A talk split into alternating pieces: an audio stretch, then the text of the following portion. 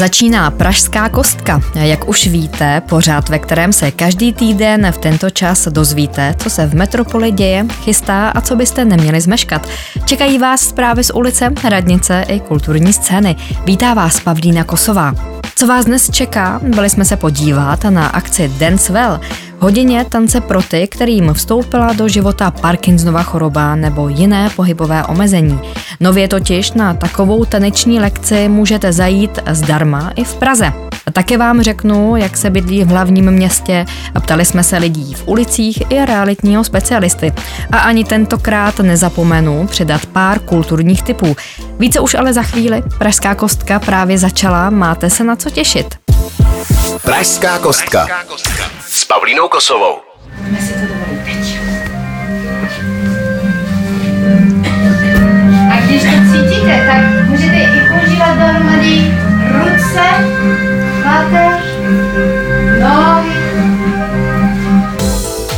Právě jste slyšeli, jak to vypadá na lekci Dancewell. Jde o tanec pro všechny, bez ohledu na věk nebo fyzickou zdatnost. Dancewell jsou pravidelná setkání s tancem pro všechny, kterým vstoupila do života Parkinsonova choroba nebo jiné pohybové omezení. Konají se od března na různých místech po Praze, většinou ale v kulturním centru Vozovna na Pražském Žižkově. Tam se přišel poprvé na lekci podívat i pan Holub, který bojuje právě s Parkinsonovou chorobou. Já se teda snažím s tím bojovat, co mám sil, i když teda, když přímě řečeno, je to teda trochu předem prohraný boj, ale rozhodně ne na vzdávání se, že? Takže prostě snažím se hejbat, snažím se prostě na to taky moc nemyslet, že jo. No jim ty prášky, no. Na setkání s tancem vyrazila už po druhé i Zoja Zlonická. Pohyb jí prý přináší i úlevu od úzkostí. Nedávno odešla do důchodu a říká, že začala cítit, že na sebe a svoje tělo nemá čas. A na lekcích tance to chce změnit. Co dalšího jí tanec přináší? Vnímavost a pocit sounáležitosti, protože mně připadá, že lidem dneska chybí někam patřit, vnímat lidi okolo sebe, že ty okruhy se který, lidí, se kterými se stýkáme, jsou hodně malý a že nám to chybí. Lekce tanců vede tým profesionálních umělkyň a umělců, kteří jsou vyškolení v rámci mezinárodního projektu Dancewell. V Praze se projektu věnuje i Cecil de Costa, lektorka francouzsko-portugalského původu. Jaký je podle ní rozdíl při vedení lekcí pro lidi s Parkinsonovou chorobou a dalšími pohybovými poruchami oproti lekcím pro lidi bez pohybového omezení?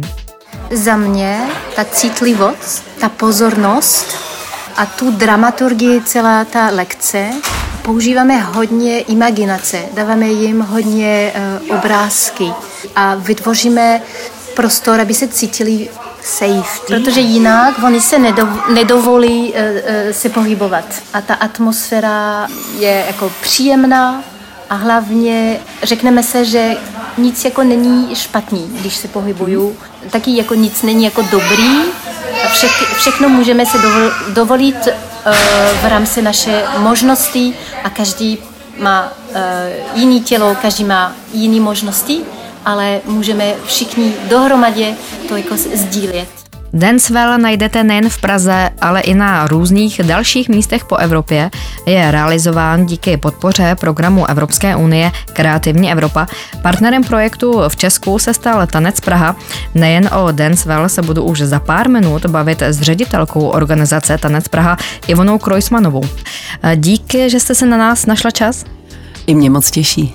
Lekce Dancewell fungují v Praze od března. V předchozím vstupu mohli posluchači slyšet, jak lekce probíhají, reakce návštěvníků i lektorky. Jakou na lekce máte odezvu vy? Já musím říct, že mám velkou radost, že všechny účastníky, které jsme oslovili, to strašně baví, naplňuje dává jim to nějaký nový impuls do života, protože ty lekce jsou určeny opravdu docela širokému spektru návštěvníků. Jsou to spíš setkání s tancem, tomu říkáme, a e, jsou to lidé, kteří nějakým způsobem vstoupila do života, ať už Parkinsonova choroba nebo jiná pohybová omezení. A my se na nich snažíme vytvářet takový bezpečný prostor pro každého, kdo se nebojí se setkávat s lidmi, které, kteří mají podobná omezení pohybová a přitom paradoxně jim právě pohyb může pomoci to překonávat. Můžete teď posluchačům přiblížit, co vše na Dancewell mohou zažít, na co se mají připravit? Já si myslím, že je to o tom, že tanec dává ozdravnou sílu prostě bez ohledu na věk a pohybová omezení a e, není to tanec ve smyslu techniky, ale je to používání, vědomé používání těla v nějaké atmosféře, která vám e, otevře imaginaci. A ta imaginace je strašně důležitá, protože nás vždycky dokáže, tak jako každé dobré umění, nás dokáže dovést do jiné krajiny myšlení, do jiného způsobu, jak přemýšlím sám o sobě, ale také o tom, co se děje kolem mě a o lidech kolem sebe. A myslím si, že e, tato setkávání s tancem lidí s pohybovým omezením jsou strašně užitečná pro jejich e, začlenování do života ve společnosti, která je obklopuje. Proč jste se rozhodli stát partnerem zrovna tohoto projektu? Já musím říct, že nás oslovilo, jakým způsobem se podařilo natchnout nejen desítky, ale dneska už více než stovku lidí v malé oblasti Bassano del Grappa v Itálii, kde jsme viděli, jak na to lidé reagují a že jsou schopni také pracovat s profesionálními choreografy. Já viděla představení v kostele, kde vlastně, když mi teprve došlo, o co se jedná, jak jsou to lidé, kteří drží pohromadě a jsou schopni vyjádřit pohybem svoje životní pocity a jsou schopni si to užít a předávat tu radost, tak jsem byla opravdu nadšená. Úplně se mě to, mě to zahřálo na srdíčku a tak jsme si řekli, že by bylo strašně fajn, když tito organizátoři z Basano del Grappa podávají žádost na kreativní Evropu, že bychom se rádi zapojili, hodně při, převzali jejich zkušeností a skutečně naši taneční lektoři prošli půlročním intenzivním školením, kterým se naučili, jakým způsobem s touto specifickou skupinou lidí pracovat. Jak už jsem zmínila, lekce začaly v březnu, jak dlouho poběží, pro kolik lidí eh, jsou určené a jak eh, často je nabízíte klientům? Rozhodli jsme se, že pojedeme od toho března až do konce sezóny, to znamená do června. Snažíme se, aby to bylo skutečně pravidelně jednou týdně, každé úterý od 10 hodin. Takovým základním prostorem je kulturní eh, centrum Vozovna na Žižkově, ale zároveň se snažíme v některé dny, některé úterky přivést ty lidi do jiných inspirativních prostor. Takže jedním z takovým eh, krásným prostorem je Galerie hlavního města Prahy, která s námi dlouhodobě spolupracuje a nabídla nám například bezbariérový prostor městské knihovny. A pro kolik osob jsou ty lekce určené? Je to tak zhruba 15 lidí, aby se tam vůbec vešli, eh, takže uvidíme, protože teď už máme pocit, že máme téměř plno a samozřejmě záleží na prostoru. V té knihovně to může být i více. Ještě praktická informace, kolik stojí taková lekce? Díky tomu, že jsme na to získali eh, grant Evropské unie, tak eh, je, jsme schopni nabízet ty lekce zdarma, což je hodně důležité. Letos proběhne už 35. ročník festivalu současného tance a pohybového divadla Tanec Praha. Co bude hlavním lákadlem festivalu? Doplňme, že hlavní část proběhne v Praze od 7. do 27. června. Tak já musím říct, že letošní program je nabitý, mám z toho radost, je to takové polokulaté jubileum a nám se podařilo získat eh, prostor pro světovou premiéru Silvie Gribaudi z Itálie. To je skvělá tanečnice a choreografka s velkým smyslem pro humor, která i sama se svou figurou a ve svém věku se nebojí výjít na jeviště, pracuje s italským souborem, který má velmi solidní technický základ a zabývá se tématikou velkých baletních finále, nazvala to Grand Jeté. A myslím si, že to bude pro všechny velmi překvapující gejzír energie, tak jak jsme u Silvie zvyklí. To bude na úvod festivalu 7. 8. června a jenom chci zdůraznit, že náš festival probíhá ve více než 20 obcích a městech České republiky, takže koproducentem není jenom Tanec Praha, ale i Divadelní svět Brno, kde se nám podařilo umístit další představení Silvie Gribaudy 12. června. Eh, vedle toho máme velké highlighty festivalu na velkých scénách. Eh, poprvé vůbec budeme v Paláci Hibernia a na závěr festivalu budeme v hudebním divadle Karlín. Tam se nám vejdou stovky diváků. V Hybernii uvedeme jako vůbec poprvé na festivalu Tanec Praha eh, Jana Martence. To je neskutečně zajímavý konceptuální umělec, ale nelekněte se toho slova, protože on má fantastickou schopnost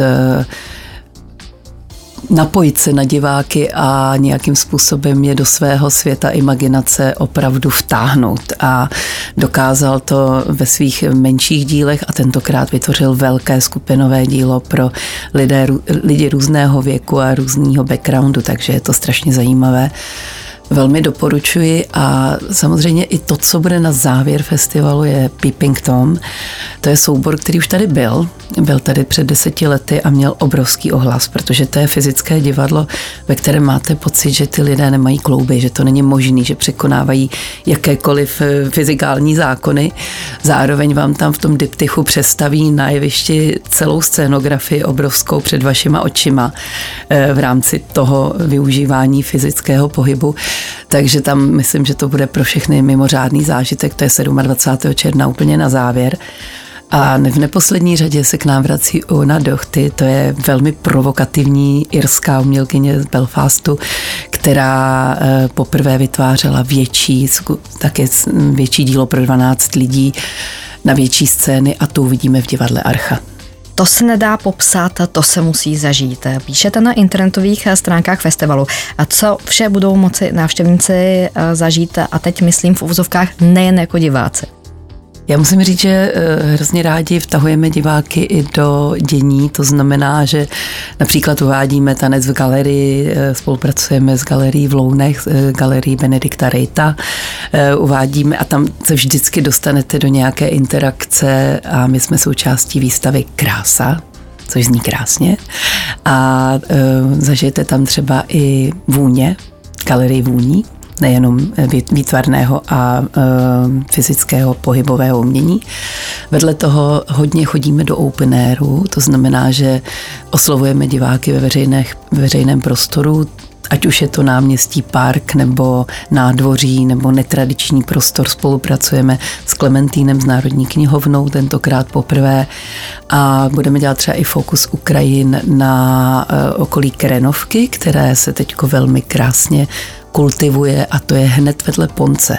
Samozřejmě, že domovskou scénou festivalu je divadlo Ponec, tam se budou dít různé experimenty, ať už zahraničních eh, mladých choreografů z platformy Airways, tak například izraelských eh, skvělých eh, performerů, jako Jasmín Goder, Máme tam i velmi zajímavé představení Pan Flutes and Paperwork, takový mm, duet muzikanta s tanečnicí. Máme tam velmi pestrý program, doporučuji naše stránky www.tanecprha.cz ale vedle toho ty věci, které se dějí v regionech, jsou propojené i s českou taneční scénou. A tam uvidí i e, řadu dětských představení, tam se dějí věci, kde děti jsou přímo vtahovány do těch jednotlivých performancí a to je velmi oblíbený způsob práce. Uvidíme tam práci s objektem, Jihlava bude mít Landscape Festival, takže tam přivezeme i výtvarný objekt a tanec a snažíme se, aby opravdu pro každé město a region jsme šili na míru to, co si místní pořadatel přeje. A pojďme ještě k jednomu tématu. Opuštěná budova bývalých Žižkovských lázní v Husické ulici v Praze 3 by měla být využita jako dům eh, tance. Vy jste s tímto nápadem zvítězila ve veřejné soutěži. Pamatujete si ještě, kdy se zrodil ten nápad? Zrodil se v roce 2018. Je to přesně pět let a zrodil se tím, že městská část vypsala tohle výběrové řízení aby ho nakonec zrušila. Takže to, že jsme ho vyhráli, skvělý, protože my jsme vnukli té radnici myšlenku, že ty lázně jsou úplně ideální prostor pro vytvoření skutečného zázemí pro naše taneční a pohybové umění. Takže Dům tance není je to můj projekt samozřejmě, já jsem na něm odpracovala těch pět let svého života, ale není to projekt Tance Praha. Je to projekt městské části Praha 3 spolu s hlavním městem Praha, které je majitelem toho objektu. Je to projekt, ve kterém chceme vytvořit široké zázemí pro všechny taneční, pohybové, novocirkusové formy umění, ale zároveň pro veřejnost, kterou to zajímá a která chce jak využít různých nabídek eh, workshopů a dění v tom domě, tak samotných lázní, protože i tu funkci lázní tam chceme zachovat. Bude tam wellness. A co je na tom krásné, je, že takovým hlavním partnerem je profesní organizace Vize Tance, to znamená zaštiťující organizace těch mnoha a mnoha umělců, kteří stále hledají zázemí pro svůj tvůrčí proces. Takže nevyrábíme tady nové divadlo, nemáme zájem vytvořit 115. nebo kolikátou scénu v Praze, ale vytváříme zázemí pro proces tvorby a pro sdílení zkušeností s nejširší veřejností. Kdyby mělo být hotovo, kdyby měl být dům tance otevřen? Tak ten Národní plán obnovy, který tento projekt podpořil ve výrazné míře, tak ten je jasně eh, definován a eh, otevření kreativních center je plánováno na prosinec 2025. To jsou slova ředitelky tance Praha Ivony Krojsmanové. Díky, že jste byla hostem Pražské kostky. Moc mě těšilo a mějte více tance v životě. Express. Express. Pražská kostka. S Pavlínou Kosovou. Bydlení. To je téma, které jsme v Pražské kostce už několikrát probírali a dnes se k němu vrátíme. Policisté, učitelé, zdravotníci, třeba z Motola, tak ti by se do dvou let mohli dočkat dostupného nájemního bydlení. A to na proseku. Více o projektu České spořitelny zjišťovala reportérka Kristina Tůmová. Z projektu Prosek Park vznikne 250 bytů. Bydlet by v nich mohli třeba zdravotníci z fakultní nemocnice Motol. O dalších nájemnících pak rozhodne městská část Praha 9. Česká spořitelna počítá, že cena nájemného bude asi o 20% nižší oproti tomu tržnímu. Banka plánuje podporovat i další projekty. Doufá, že do roku 2026 vystaví v hlavním městě tisícovku cenově dostupných bytů. Své vlastní byty s dostupným nájmem staví také Praha. Teď třeba na Nových dvorech nebo na Palmovce, kde by v budoucnu mohly vzniknout další multifunkční čtvrtě. O tom jsme mluvili s pražským radním pro území a strategický rozvoj Petrem Hlaváčkem. Vidíme potenciál v tom severovýchodním sektoru, kde je ale potřeba dobudovat dopravní infrastrukturu, okruhy, železnice a podobně. V Praze je v metropolitním plánu prostor pro cirka 200 tisíc obyvatel. Některé městské části, například Praha 5, chtějí investovat do sociálních bytů. Zmiňovaná pátá městská část má k dispozici desítky prázdných bytů, které plánuje opravit. Více prozradila radní pro finance Jolana Dočekalová.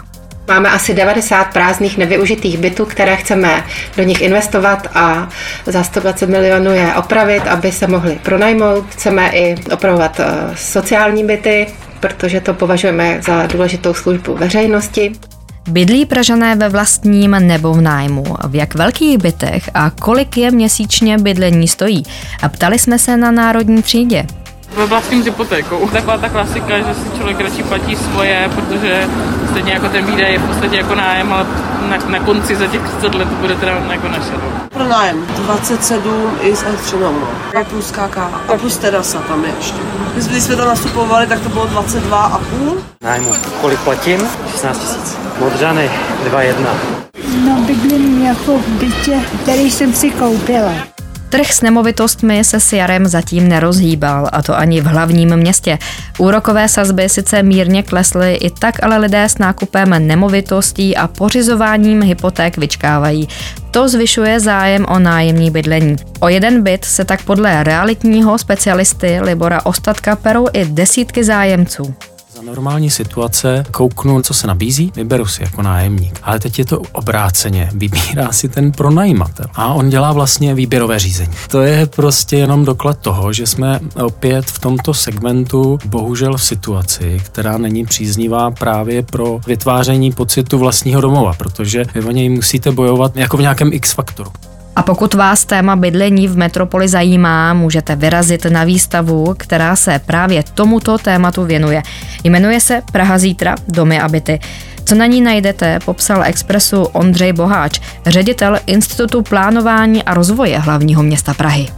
Nejsou tam jenom data a fakta, je tam taky taková vizuální story vlastně fotografií z různých druhů, jak lidé v Praze bydlí a je to skutečně od bezdomoveckého tábora až po luxusní bydlení. Takový doplněk té výstavy, to je jako skutečně velká pohovka, je to zvětšenina té pohovky. Primárně slouží návštěvníkům pro to, aby mohli si sednout a lehnout případně třeba 8 na jednou a pozorovat, eh, dívat se na tu výstavu, na ta fakta, data plus na ty fotografie. Zajímavostí je, že ta pohovka je velká, přesně jako nejmenší nabízený byt na trhu v Praze, má 8 metrů čtverečních. Nás tohle číslo taky šokovalo a to se v tom, no to se v tom segmentu pohybujeme. Plus je ještě doplněná takovým kobercem, který má dalších 8 metrů čtverečních, který spíše ilustrativní, je trochu pro děti, aby tam taky měli nějakou zábavu, kde jsou vlastně zobrazeny různé věci, které v bytě máme, používáme. No ale dohromady to je 16 metrů a to už je docela, to není úplně nečastá velikost, jak se v Praze bydlí. Výstava k vidění v Centru architektury a městského plánování, a to až do konce dubna.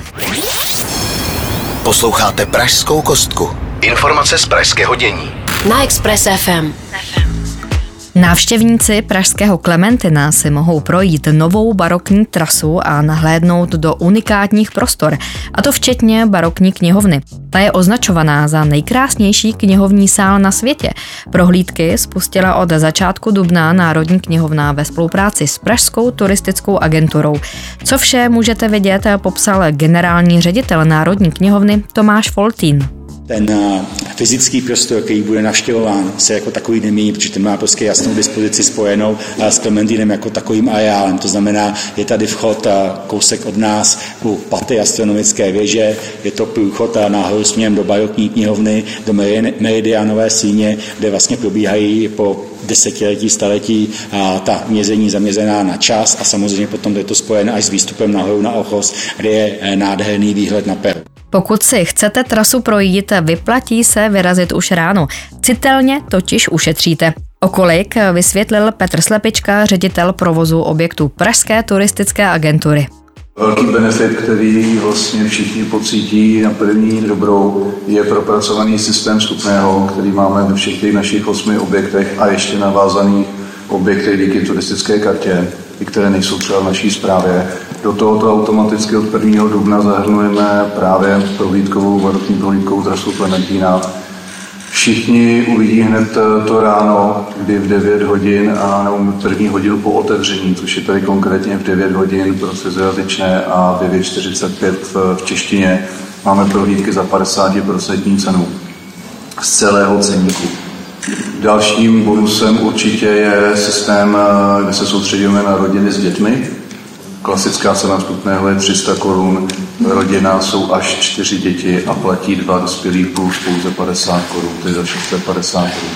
A novinky chystá i Pražský hrad, ten by se měl otevřít kulturním akcím. O tom, které to budou, se chce prezident Petr Pavel radit s veřejností i architektem Josefem Pleskotem. Budeme chystat v brzké době kulatý stůl na téma, jak co nejvíc otevřít hrad a zároveň jak přitáhnout i mladé lidi, kteří by se na naplňování toho programu mohli podílet.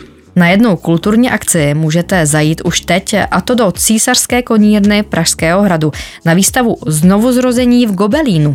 Ukazuje více než 125 letou tradici moravské gobelínové manufaktury ve Valašském Meziříčí, ve tkaní tapisérií a gobelínů v českých zemích. Součástí expozice je také unikátní cyklus 11 rozměrných gobelínů inspirovaný dílem Josefa Čapka.